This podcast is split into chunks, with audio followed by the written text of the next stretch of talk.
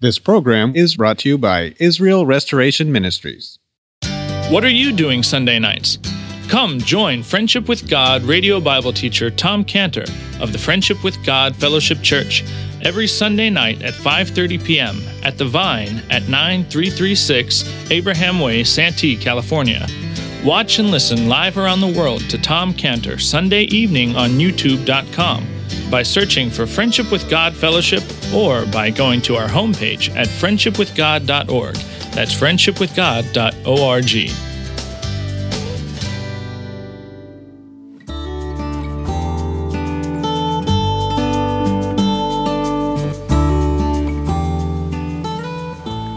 Welcome to Friendship with God with our Bible teacher, Tom Cantor. Today's message and previous messages can be listened to or downloaded for free at friendshipwithgod.org.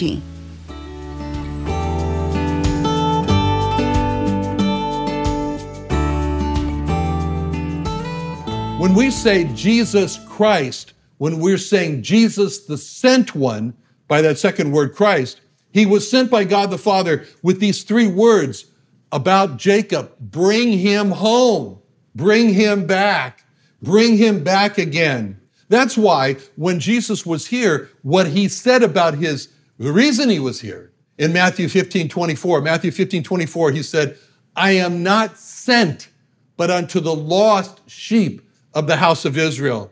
Because he was sent by God the Father to bring them back, bring them home.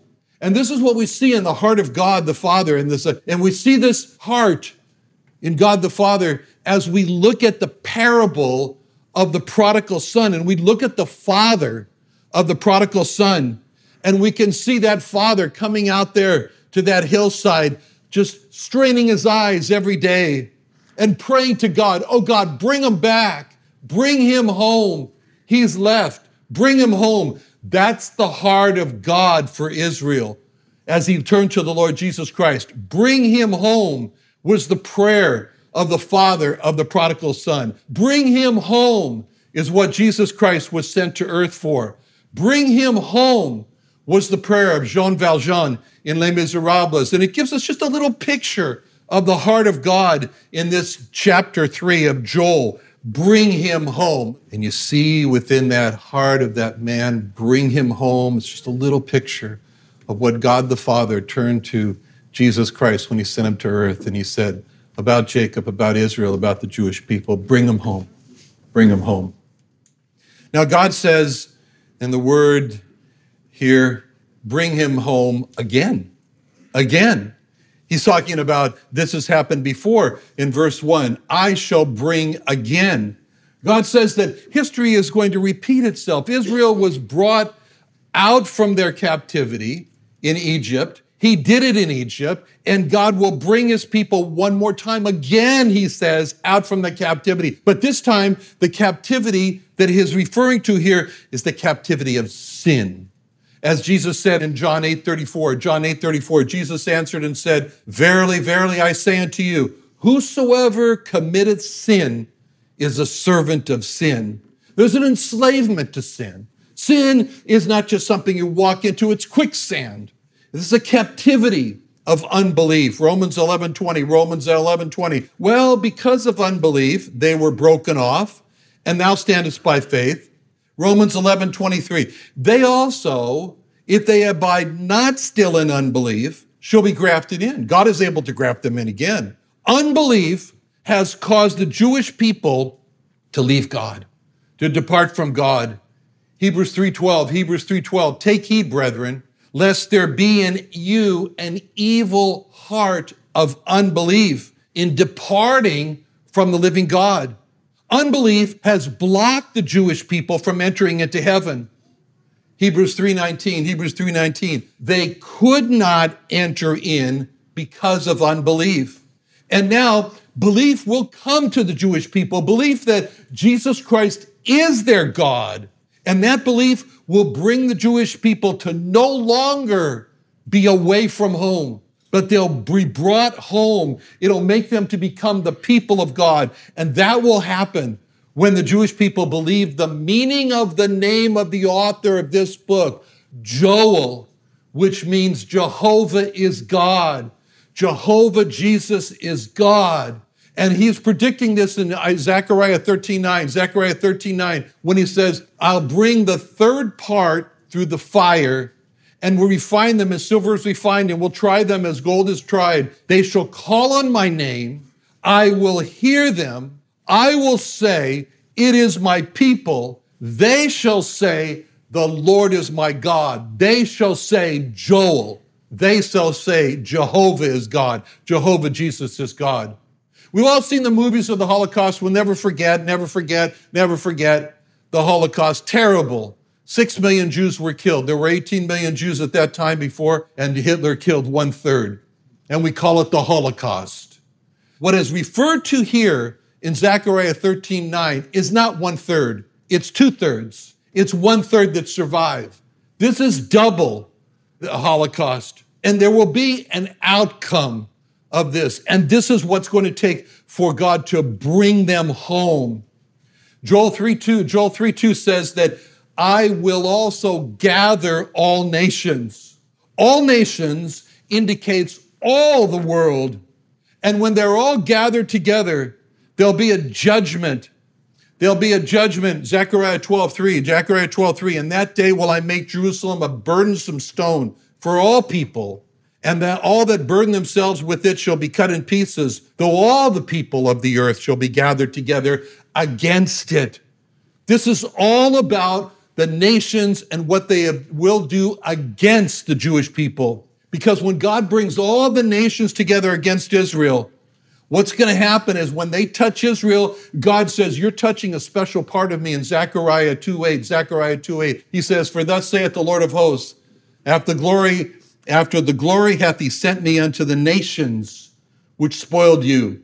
He that toucheth you toucheth the apple of his eyes. God will bring these nations, and when they go against the Jewish people, God says, You are touching the center of my eye.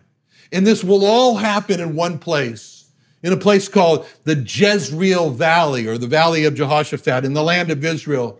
This judgment will occur there. They will be brought there. They will do these crimes against the Jewish people, and there they will be judged in that same valley. It's called in this chapter here the Valley of Decision. Reminds me so much of a, when I was in Ethiopia, there was a murder case. It was about 60 miles south from where our Scanwise plant was, and we're in Butajira. It was in a, a larger town called Awassa, right by the lake of Awassa, where a murderer had stabbed a woman to death with a knife. And in that very, it was so dramatic, in that very spot where the lady's blood was shed on the ground, that very ground, they did what they do in Ethiopia. They set up a tent over her, over her blood. Right there. And you know what they did in that tent? They held court. That was the place of the court. And the witnesses came forward, not some sterile place down on Front Street called the California Superior Court, but in the very spot with her blood on the ground, they held court. And the witnesses came forward and they gave testimony right over the spot where her blood was, as if her blood was crying out, Justice, justice, I demand justice for my blood. And the murderer was convicted of killing the woman. And then, right on that very spot, right on that very spot, the tent was taken down, the firing squad came, and they killed him within three days. Right, he fell right in the place where the victim fell. Is anyone to you why there's not a lot of murders in Ethiopia? The point is that the, the judgment was carried out where the crime occurred. And this is the case here that God is going to judge the nations in the very spot where they committed these crimes against the Jewish people. And when the nations are assembled in this valley of Jezreel and the scene of the crime is there, God says in verse 2, in verse 2, I will also gather all nations and will bring them down into the valley of Jehoshaphat and will plead with them there for my people, for my heritage Israel, whom they have scattered among the nations and parted my land. Just as in Ethiopia, the court is set up in the scene of the crime in the valley of Jezreel. And the word plead, God says, I will plead for my people. It's a legal term. It's a legal term. When it comes time for the prosecution to lay out the court, it's called the pleading. It's called the pleading. And who is the lawyer for the Jewish people in this court trial? God Himself. God says, I will plead for my people, for my heritage. And he says in Psalm 102, 13, Psalm 102, 13, Thou shalt arise and have mercy upon Zion, for the time to favor her, yea, the set time is come. So now the court is in session there. And God stands up and calls Israel his people, calls Israel his heritage as he defends them as he promised he would in Exodus 19:5 Exodus 19:5 Now therefore if you'll obey my voice indeed and keep my covenant then you shall be a peculiar treasure unto me above all the people for all the earth is mine Deuteronomy 32 9, Deuteronomy 32 9. The Lord's portion is his people. Jacob is the lot of his inheritance. And then God prepares to fight for Israel. He calls on the enemies of Israel. He says in verse 9 here, chapter 3, verse 9, verse 9, he says, Proclaim ye this among the Gentiles, prepare war, wake up, ye mighty men. Let all the men of war draw near, let them come up. So here's God now God is now going from being the advocate, the lawyer, to, as it says in Exodus 3:13, what happened when Moses came, when God came to Moses at the burning bush? Moses said, Okay, you want me to go to Israel. What's your name? What's your name? Tell me what your name is. And one of the names that God gave in Exodus 3:13, this is when Moses said, Exodus 3:13, Moses said unto God, Behold, when I come unto the children of Israel and shall say unto them, The God of your fathers has sent me, they shall say to me, What is his name? What shall I say unto them? And a few chapters later in Exodus 15:3, Exodus 15:3, God gave one of his names. He says, The Lord is a man of war. The Lord is his name. Psalm 70, Psalm 24, 7, Psalm 24, 7. Lift up your heads, O ye gates. Be lifted up, ye everlasting doors. The King of glory shall come in. Who is this King of glory? The Lord strong and mighty, the Lord mighty in battle. That's how we see Jesus Christ in the book of Revelation, Revelation 19. We see him as the Lord strong and mighty, the Lord mighty in battle. Revelation 19 11. I saw heaven open. Behold, a white horse, and he that sat upon him was called faithful and true, and in righteousness he doth judge and make war. His eyes were a flame of fire. On his head were many crowns. He had a name written that no man knew but he himself. He was clothed with a vesture dipped in blood, and his name is called the Word of God. And the armies which were in heaven followed him upon white horses, clothed in fine linen, white and clean. Out of his mouth goeth a sharp sword, that which with it should smite the nations, and he shall rule them with the rod of iron. He that treadeth the winepress of the fierceness of the wrath of Almighty God. So in verse 9, in verse 9 of this chapter, Joel 3, verse 9, when he says prepare war, he's saying let the nations come to war with God. Just like it says in Psalm 2, verse 1, Psalm 2, verse 1. Why do the heathen rage and imagine a vain thing? The kings of the earth set themselves, the rulers take counsel together against the Lord and against his Messiah, saying, Let us break their bands asunder, cast away their cords. And here in this chapter, God's saying, Come, Make your rage against God. Come. Imagine you can overthrow God, just like the people at the Tower of Babel thought that they could build a tower that would reach God's throne so they could overthrow God. Come, he says, kings of the earth. Come, rulers together. Come against Christ. Come to have your restraints that God has put on you cast away. Come. And this is what God is saying in verse 9. He calls on his enemies, go ahead, prepare for war. He says, he says in verse 9, let them come up. Come up against God. God says he's ready to meet them in the battlefield, in the scene of the crime, in the valley of Jezreel. God says, You say you don't have weapons to fight God with? No problem, God says. Take your plows, refashion them into swords. I'll wait till they're ready. Verse 10, verse 10 Beat your plows, shares into swords, your pruning hooks into spears. And let the weak say, I'm strong. God's saying, is any of the nations who have fought against the Jewish people now saying we are weak? God says, be strong. Just say, I am strong. And now is in that court God calls for the accused to step forward.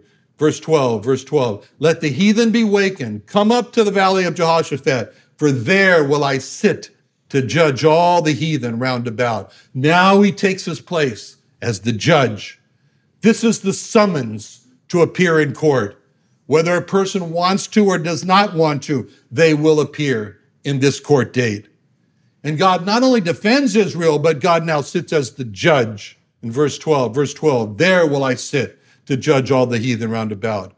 And just as that tent court was set up in Ethiopia, there was the defendant, there was his lawyer, there was the prosecutor representing the family of the murdered woman, and there sat the judge to hear each side and then pronounce the judgment and the sentencing. And looking at the judge in that tent was a real, there sits the judge. And that's exactly the scene in verse 12. Verse 12 Let the heathen be awakened and come up to the valley of Jehoshaphat. There will I sit to judge all the nations round about. And now comes the sentence. The sentence comes in verse 13. Verse 13 Put ye in the sickle, the harvest is ripe. Come, get you down. The press is full, the fats overflow, for their wickedness is great. Just as with the Amorites, God says, the cup of iniquity had reached its brim. It was now overflowing. And this is what Christ spoke of when he said in Matthew 13, 39, Matthew 13, 39, the enemy that sowed them is the devil. The harvest is the end of the world. The reapers are the angels. As therefore the tares are gathered and burned in the fire, so shall it be in the end of the world. The Son of Man shall send forth his angels, and they shall gather out of his kingdom all things that offend and which do iniquity, and cast them into a furnace of fire where there's wailing and gnashing of teeth. Just as in Revelation 14, Revelation 14, 14, where John, he's in Revelation. So many times John says, I looked and I saw, I looked and I saw. He was surprised with everything he saw. That's why it's called the Revelation. Was shown to him. John 14, uh, Revelation 14, 14. I looked and saw, and behold, a white cloud, and upon the cloud one sat like unto the Son of Man, having on his head a golden crown, and in his hand a sharp sickle. Another angel came out of the temple, crying with a loud voice to him that sat on the crowd, Thrust in thy sickle, reap. The time has come for thee to reap the harvest. The earth is ripe. He that sat on the cloud thrust in the sickle on the earth. The earth was reaped.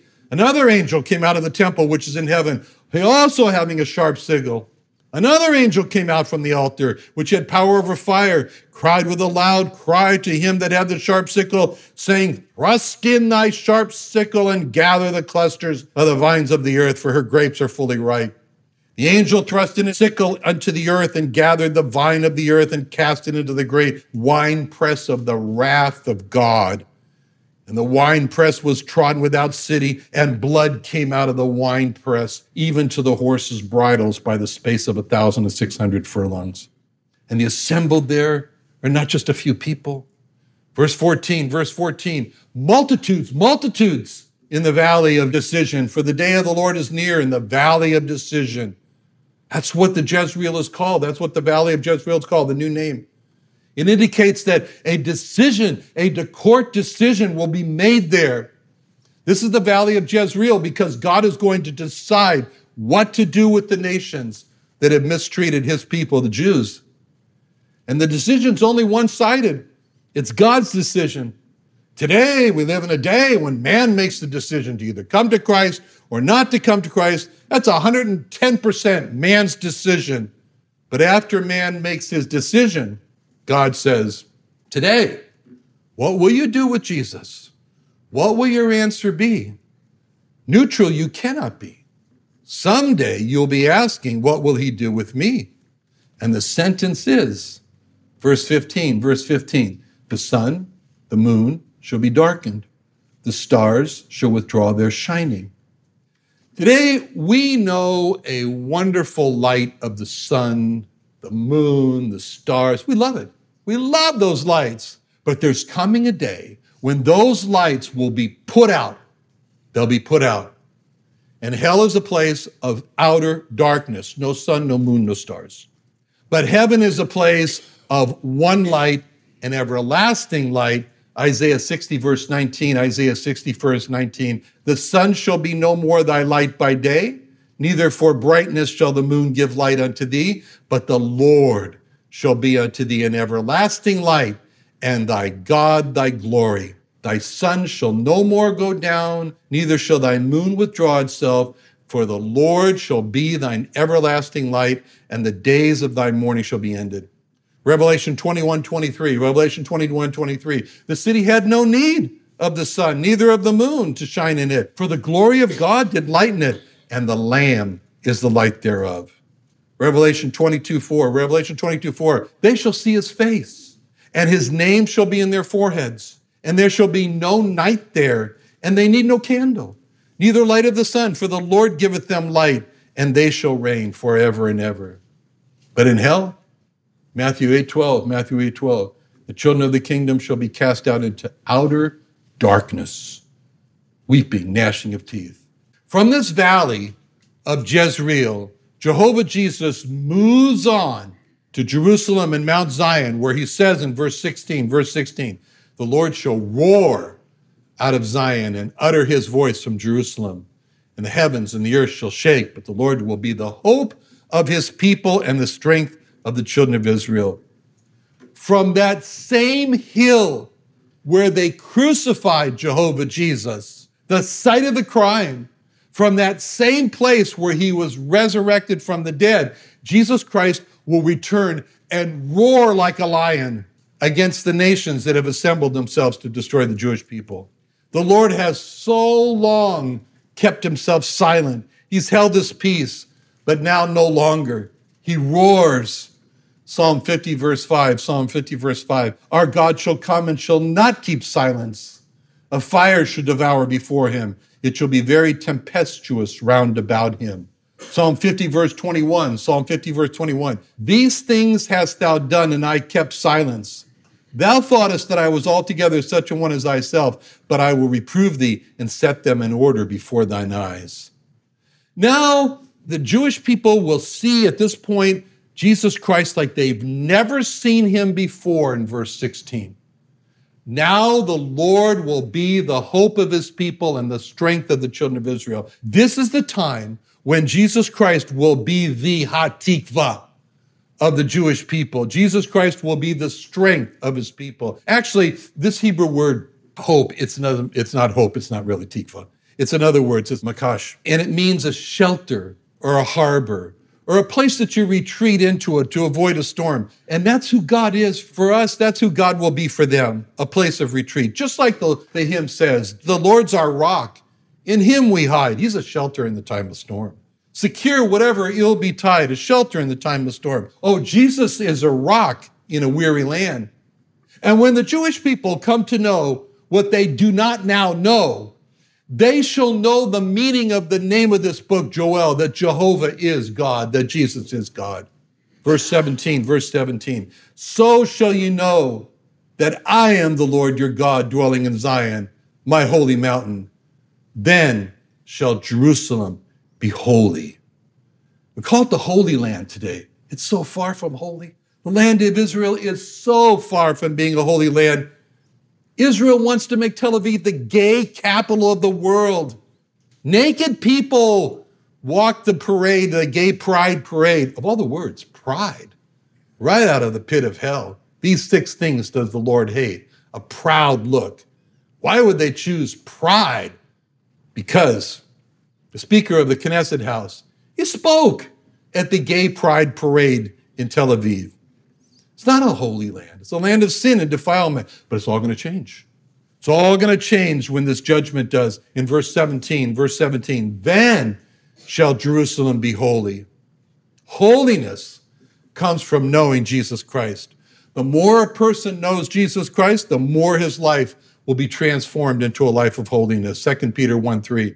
2 Peter 1 3. According as his divine power hath given us all things that pertain unto a life and godliness, to the knowledge of him, hath he called us to glory and virtue.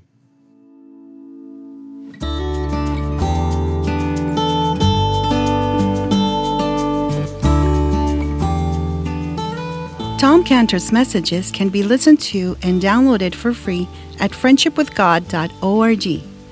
For other free resources, email us at tomcantor at friendshipwithgod.org or call us at 800 247 3051.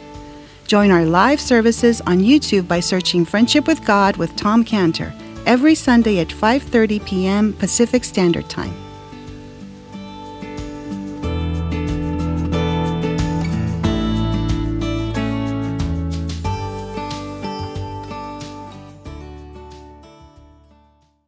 What are you doing Sunday nights?